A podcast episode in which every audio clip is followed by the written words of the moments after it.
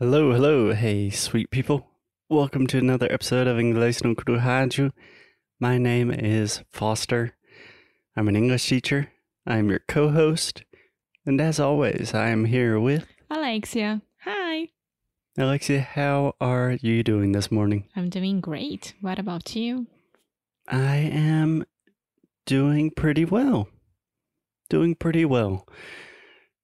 A lot of people ask us, like, how do you record your podcast? And nowadays, we normally try to record maybe two or three podcasts at the same time because we have to set up the microphones and everything. And we've already recorded like four, and my back kind of hurts. So, getting a little bit tired, but I'm good. Yay. I'm just giving you a warning that maybe my brain is not as clear as it was earlier this morning.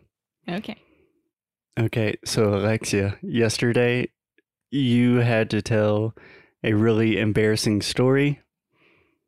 Today, I think it's my Your turn. turn. Yes. So, just bringing back why it's important to tell a story, if even if it's embarrassing or not, it's because the gift of storytelling it's very important. Yes, and I would say it's not a gift. I would say it's it's a a skill, it's an art that can be cultivated. A gift. Yeah, I've always thought about like a dream course for me to create would be an English course that teaches storytelling. I remember one time I saw the creator of another Portuguese, a Brazilian Portuguese podcast called Projeto Humanos. I don't remember the guy's name. It's like Ivan Muzanaki. He has a very difficult to pronounce last name, but he is a professor of like digital communications in Curitiba, and he has a storytelling course. And I was like, "Oh my god, I want to do that course." I had storytelling um, at SPM. Um, Really? yes, yes, for one year, I think. You did a storytelling course for one year, Yes, and you still consider yourself not to be a good storyteller. yes. W- w- were you not paying attention in class? I was, but I still think that we have a lot of room to improve. Yeah. Just thinking about this, I get excited. It's pretty cool. It was amazing, and we had to have storytelling um, because we had to create like marketing campaigns and etc. So, how would you tell the story of a brand to make it worth for you or someone else to buy it? You know. Yeah. I mean, obviously, storytelling is very important in marketing, but I think on a more fundamental, like basic human level, we work in stories. We understand the world through stories. So our entire lives It's a story. It's just every day I wake up and I start telling myself a story.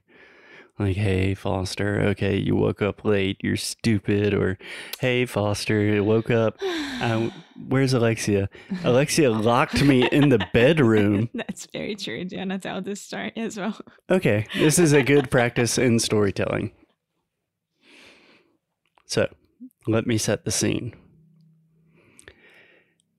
This morning, actually, I can start with a little bit of context. Our dog, Buddy, he mm-hmm. is adorable. He's a perfect little puppy. We love him, but he's very intelligent. And he has learned how to open doors Yes. and he loves to open all of the doors and attack the pillows. Yes.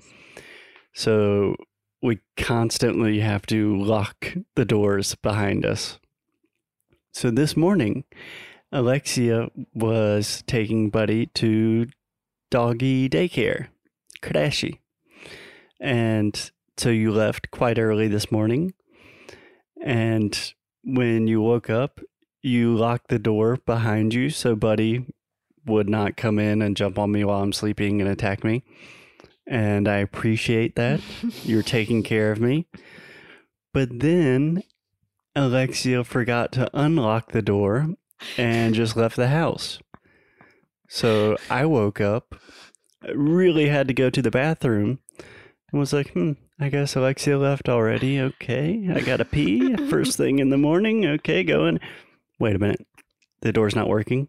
Wait, the door's locked.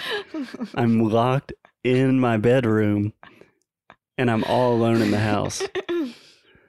And yeah, I just had to sit there in front of the door waiting for Alexia to come back, trying me. not to pee in my pants. He called me when I was still getting to the daycare, and I would have to wait for the owner to get there to open the door and etc. So I was like, "Yeah, I'm still like gonna take 20 minutes to go back home." Yeah, I was kind of going crazy because just because I really, really had to pee.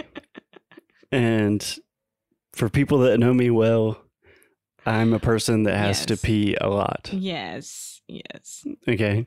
That's just, I drink a lot of water and I think I have a small bladder. Hodges bladder.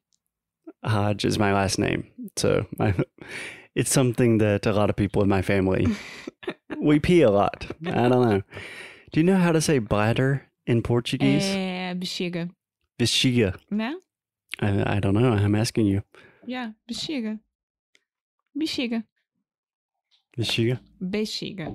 Bexiga. Não, bexiga. B-E-X-I-G-A. Bexiga. Bexiga. Yes. Okay, so bexiga is bladder. Yes, exactly. A little side note um, because I'm doing a lot of physical therapy for my back, I've had to learn a lot of like vocabulary about anatomy, like about the human body in Portuguese. And it's just and in Portuguese from here, which is uh, some things are very different than Portuguese, Brazilian Portuguese.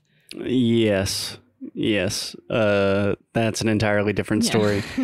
but it's amazing that I think, you know, I've been speaking Portuguese for more than five years, and vocabulary in relation to like the body and bones and organs, I never learned any of that.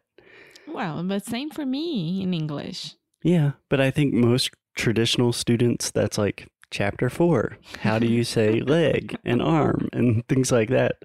But when I arrived at physical therapy, it's like, uh, this part of my body hurts. This, and it was a really fun way to learn. Yes. Anyways, why are we talking about that? Ah, because I was locked in my room and really had to pee. And I was quite literally like having an anxiety attack because it felt like I was in solitary confinement. With air conditioning and your cell phone and etc. Like, None of that helped because I just had to pee so bad. So I tried to meditate and like 20 seconds into the meditation, I was like, no, I hate this. I hate Alexia. Where is this? And then I tried to, I hate Alexia. I'm talking about in my crazy moment. And then I tried to use my keys to somehow break the door. It didn't work. At the end of the day, Alexia came back and everything was fine. Yes, he did. He didn't even want to say hi, amor. He went directly to the bathroom to pee. Poor boy. Like an animal. But I made you coffee. I gave gave you kisses. I said I'm sorry. Okay, today's episode was supposed to be about an embarrassing story for me. Which is kind of That was pretty much an embarrassing story. Yes. Do you think that works for today, or do you think I need to give another embarrassing story? I said a lot of embarrassing things. Um, I am someone that pees a lot. I'm someone that gets anxious. And I literally tried to break down our door today because I had to pee so bad. I'm sorry, amor. Yeah. If you want more embarrassing stories, I have a lot of them. But in the meantime, I really recommend that you practice telling stories in English. If you guys have embarrassing stories that you want to share with us, send us a message, send us an email, Instagram. We would love to have some of those stories on the show, maybe. Yes. So just send us an email to alex.inglesdenecru.com and I will be more than happy to laugh about your stories. Yeah. Or you can send a message on Instagram. I actually that. I appeared on Instagram for the first time yesterday in a long time. Everyone loved it. Uh yes, it was made me very nervous. Anyways, as always, keep up the good fight. And lose well. Bye.